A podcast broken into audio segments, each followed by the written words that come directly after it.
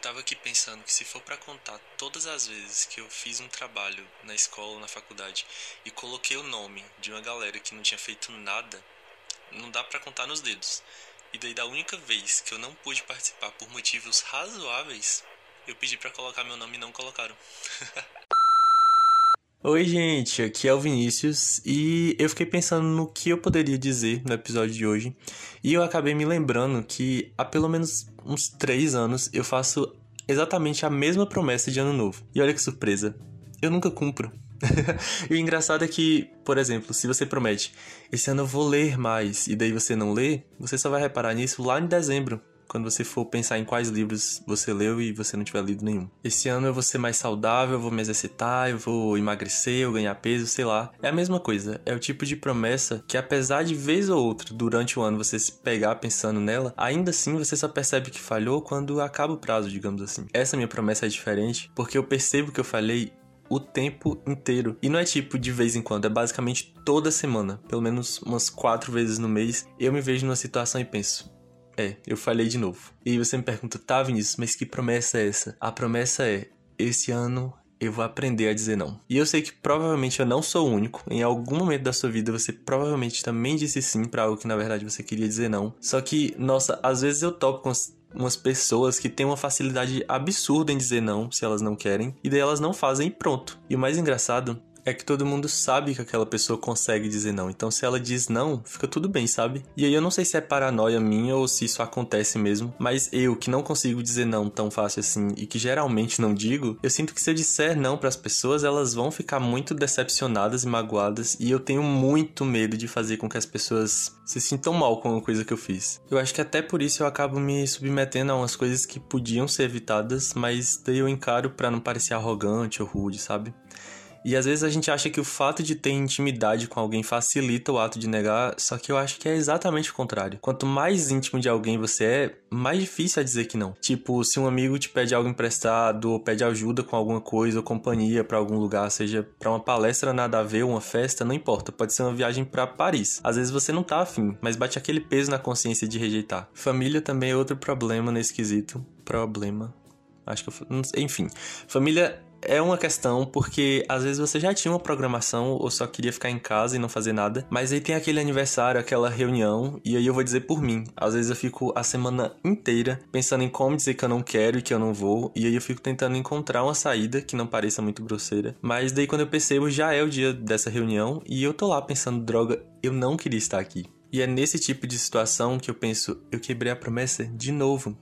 Talvez eu tente, sei lá, no ano que vem. E o pior é que quando você diz que sim sem querer ou faz alguma coisa nessa obrigação, o seu corpo inteiro grita que não, o seu rosto diz que não. Então eu não sei porque é tão difícil dizer que não, se depois, mesmo que inconscientemente, você vai deixar bem claro que aquela não era a sua intenção. Tem uma coisa que eu faço que é ridícula e toda vez eu prometo que é a última vez, e para a surpresa de zero pessoas, nunca é a última vez. O que acontece é que eu odeio com todas as minhas forças peixes. Não é só peixe no caso, qualquer coisa que saiu do mar para mim não dá. Camarão, essas coisas, enfim. E aí que com uma frequência absurda eu sempre acabo na situação que é, eu vou em algum almoço, algum jantar, sei lá, e aí tem peixe e eu digo, não, valeu, eu passo. Daí brota alguém com a intenção assim, ah, que ódio. Com a intenção de me fazer sofrer e daí diz, ai não, mas olha, confia em mim, esse peixe aqui não tem gosto de peixe, parece frango prova para você ver. Mas, gente, como que não vai ter gosto de peixe? É peixe, a não ser que seja igual o suco do Chaves, que é de laranja com gosto de tamarindo. Vai ter gosto de peixe, porque é peixe.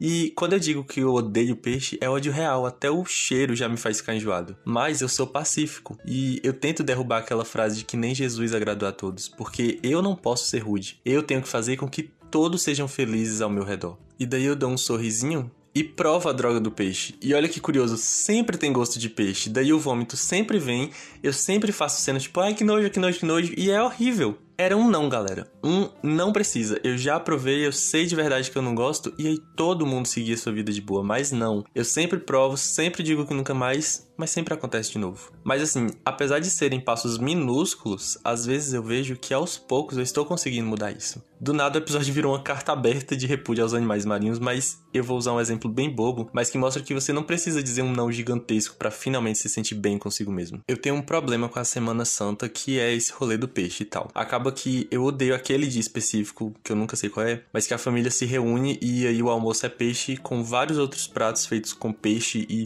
óleo de peixe, tudo tem gosto de peixe naquele dia. É horrível. Enfim, eu passei a vida inteira sofrendo nesse dia, porque quando eu era criança eu não tinha jeito, eu tinha que ir. Daí eu cheguei na adolescência e eu esqueci de passar na fila que era para pegar um pouquinho de rebeldia, de amor próprio. Então eu sempre ia. E aí todo ano era super triste a cena, todo mundo se deliciando, assim, ai, aquele banquete. E aí eu no cantinho, querendo vomitar com aquele cheiro horrível, enquanto eu comia um prato de arroz, alface e um ovo cozido ridículo. Só que acontece que há uns três anos, eu acho, quando vai chegando esse dia, todo mundo da minha família começa tipo, ah, você vai, né, e tal. E eu magicamente, eu não sei de onde surgiu isso, mas eu aprendi a me colocar em primeiro lugar. E daí eu digo, não, e galera, a sensação é incrível. Não tem um dia no ano em que eu almoce mais feliz do que nesse dia, desde que eu comecei a falar que não. Sério, eu comecei a conseguir fazer isso quando eu parei para pensar que eu sempre ficava sofrendo à toa, quando na verdade eu podia ficar em casa, e sempre tem o restante do dia quando a louça já foi lavada, todo o peixe já saiu do recinto, que eu podia passar para tomar um café. Porque tem isso, né?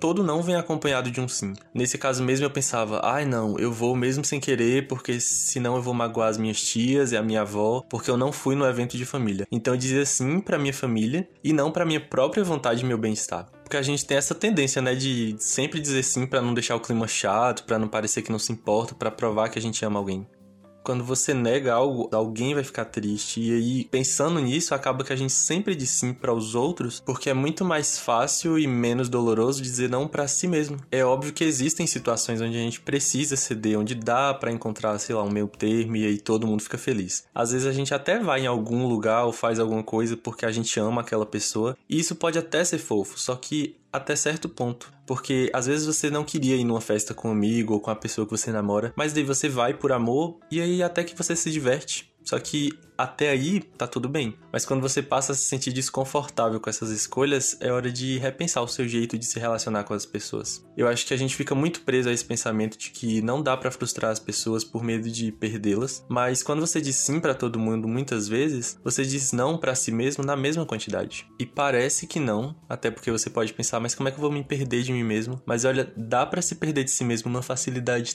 tão grande. E o problema é que voltar para se encontrar é uma das coisas mais difíceis do mundo, porque envolve uma força de vontade que nem sempre está muito disponível quando você já foi longe demais. Claro que tem gente que confunde as coisas, né? Tem gente que sustenta essa coisa de, ah, eu sou sincero, eu tenho uma personalidade forte, quando na verdade essa pessoa é só muito grossa. E daí, saber negar quando se quer negar não tem nada a ver com grosseria. Talvez a pessoa nem fosse se magoar tanto se você só dissesse que não. Tem mais a ver com a forma com que você se expressa. Fora que tem isso também, né? Tem a questão de saber ouvir um não. Porque de nada adianta se você nunca diz que sim, mas quando alguém não segue o seu plano, você fica chateado. Isso é um exercício constante e muito importante. Saber dizer não e também saber ouvir um não. Essa coisa de dizer sim para si mesmo também tem muito a ver com relacionamentos no quesito saber até quando ficar saber a hora de deixar ir, sabe? Porque muitas vezes a gente ama com tanta intensidade, com tanta admiração, que a gente não percebe que na via de mão dupla, que é o amor, só a gente tá transitando. Eu vou trazer Taylor de novo pro rolê, não reclamem.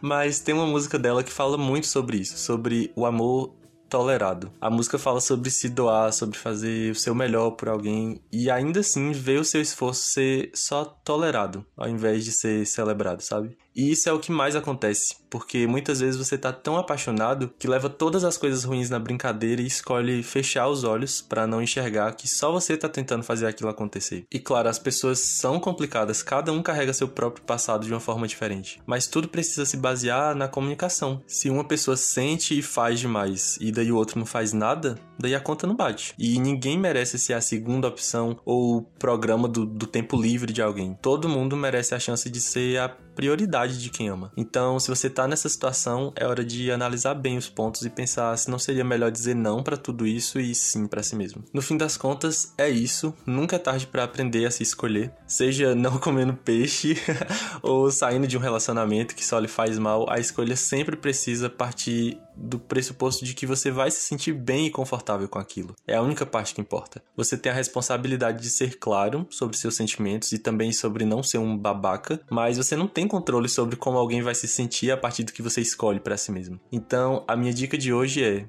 se você, assim como eu, diz muito sims, sim, Sim. Essa palavra existe no plural? Sei lá, acho que não.